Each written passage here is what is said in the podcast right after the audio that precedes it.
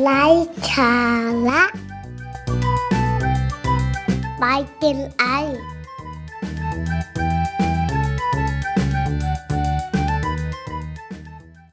เสียงบันทึกนี้ถูกบันทึกไว้ณวันที่ 26 มิถุนายน พุทธศักราช 2563 สวัสดีท่านผู้ฟังอีกครั้งนะครับ วันนี้เรากลับมาพบกันกับอีกหนึ่ง episode นะครับ ซึ่ง episode นี้นะครับ มาใน episode ที่มีชื่อว่า การกลับมาของการจากลา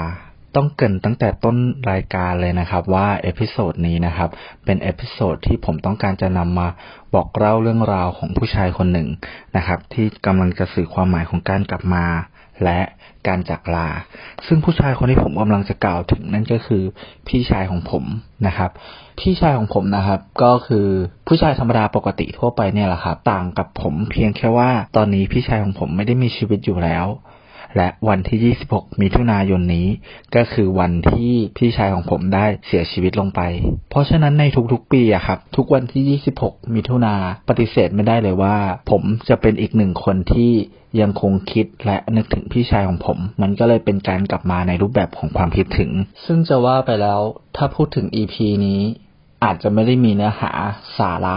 อะไรสำหรับท่านผู้ฟังที่กำลังรับฟังอยู่ แต่สำหรับผมแล้ว ผมแค่รู้สึกว่า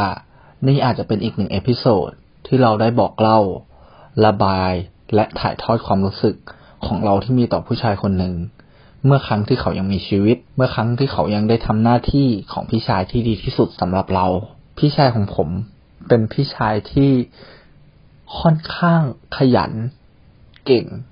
และเข้มแข็งมาก ๆ พี่ชายของผมนะครับ มีแผน และเป้าหมายในชีวิตที่ค่อนข้างชัดเจน น่าเสียดายตรงที่ว่า พี่ชายของผมไม่สามารถอยู่ที่จะทำตามความฝันทำตามเป้าหมายชีวิต ได้ในแบบที่ตัวเองตั้งใจ หลาย ๆ เรื่องราวของพี่ชายของผมอะครับ คอยเป็นแรงผลักดัน แรงสนับสนุน ให้ผมได้กล้า และลุกขึ้นมาทำอะไรเพื่อตัวเองอีกมากมายหลายอย่าง จากคนที่เอาแต่ใจ จากคนที่ทำอะไรไม่เป็น จากคนที่ไม่รู้ด้วยซ้ำว่าเป้าหมายในชีวิตของเรา และครอบครัวของเราคืออะไร กลับมายืนเป็นเสาหลักทำหน้าที่แทนพี่ชายของเรา มันไม่ใช่เรื่องง่ายเลยนะครับ ที่ในทุกๆปีเราจะต้องมานั่งทบทวน ตัวเองเกี่ยวกับเป้าหมายชีวิต ทบทวนเรื่องราวต่างๆ ระหว่างเราพี่ชายและครอบครัว ในทุกๆปีและในช่วงเวลานี้ตลอดสำหรับผมมันไม่ใช่แค่การนึกถึงนะ แต่มันมันคือความคิดถึงที่เราไม่สามารถอธิบายได้ มันคอยเป็นแรงผลักดันที่ตอกย้ำทำให้เราลุกขึ้นทำบางสิ่งบางอย่าง โดยไม่สนเลยด้วยซ้ำว่าในสิ่งที่เราทำนั้นอะ่ะ มันจะหนัก มันจะเหนื่อย หรือมันจะต้องเผชิญกับปัญหาหรืออุปสรรคมากน้อยแค่ไหน ผมรู้แค่ว่าการกลับมาของพี่ชายผมในรูปแบบความคิดถึง ทุกๆ ปีแบบนี้นั้น มันเหมือนเป็นกำลังใจมันเหมือนเป็นพลังที่เข้ามาเติมเต็มให้เราก้าวไปข้างหน้า ผมเชื่อว่า บนโลกใบนี้ไม่ได้มีผมคนเดียวที่เผชิญหน้ากับการสูญเสียและการจากลา ยังมีอีกหลาย ๆ คน หรืออาจจะรวมไปถึงท่านผู้ฟังที่กำลังฟังอยู่ ก็อาจจะเรียนรู้แล้วก็เผชิญหน้ากับการจากลาการสูญเสีย เพราะฉะนั้นผมอยากให้ท่านผู้ฟังที่กำลังฟังอยู่ครับ ใช้ตรงจุดนั้นเป็นแรงผลักดัน ใช้การกลับมาของความคิดถึงในหลาย ๆ ครั้ง หลาย ๆ รอบ หรือทุก ๆ ครั้งที่ได้นึกถึง ให้มันเป็นแรงขับเคลื่อน ในการที่เราจะทำบางสิ่งบางอย่าง ให้มันออกมาดีที่สุด เพราะเวลาผมเอาเรื่องนี้มาถ่ายทอด ผมพยายามพูดในมุมที่เข้มแข็งมากที่สุด พยายามจะพูดในมุมที่เป็นกำลังใจ เป็นแรงผลักดันให้กับท่านผู้ฟังหลายท่านที่กำลังฟังอยู่ ทั้งทั้งที่บางทีแล้ว ผมก็ไม่ได้เข้มแข็งเหมือนกับน้ำเสียง หรือบทความที่ผมกำลังบอกเล่านั้นเลย แต่ผมเชื่อว่าเราทุกคนสามารถเปลี่ยนความคิดถึง เปลี่ยนความอ่อนแอ ให้กลายเป็นความเข้มแข็ง และกล้าที่จะเผชิญกับปัญหากล้าที่จะเผชิญกับอุปสรรคที่อยู่ข้างหน้า อยากให้ทุกๆการกลับมาของการจากลานั้น ไม่ว่าจะเป็นในรูปแบบไหน เข้ามาเติมเต็มกำลังใจ เข้ามาเป็นส่วนหนึ่งที่ทำให้เราได้ขับเคลื่อน แล้วสร้างพลังที่ยิ่งใหญ่ในการแก้ปัญหาไปด้วยกัน และ 26 มิถุนาของปีนี้ รวมๆแล้วทั้งหมดก็เกือบ 7 ปี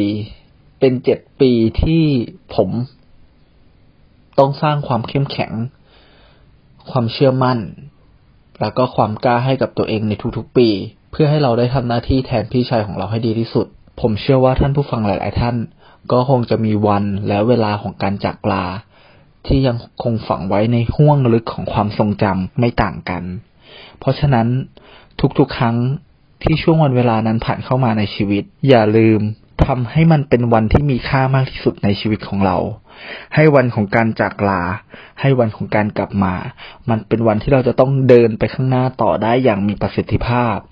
และให้เราเดินไปข้างหน้าอย่างเป็นคนที่เก่งและดี เป็นคนใหม่ เหมาะคู่ควรแก่การที่จะเริ่มต้นใหม่ในวันนี้ เพราะฉะนั้นผมขอใช้ episode นี้เป็นหนึ่ง episode ในการที่จะเติมเต็มกำลังใจ ให้การกลับมาทุกๆการจากลาของทุกคน เป็นวันที่เริ่มต้นใหม่ได้ดี เป็นวันที่ทุกคนจะสามารถเผชิญหน้าและก็ก้าวข้ามผ่านอุปสรรคและปัญหา ผมเชื่อว่าทุกคนทำได้ และผมก็ทำได้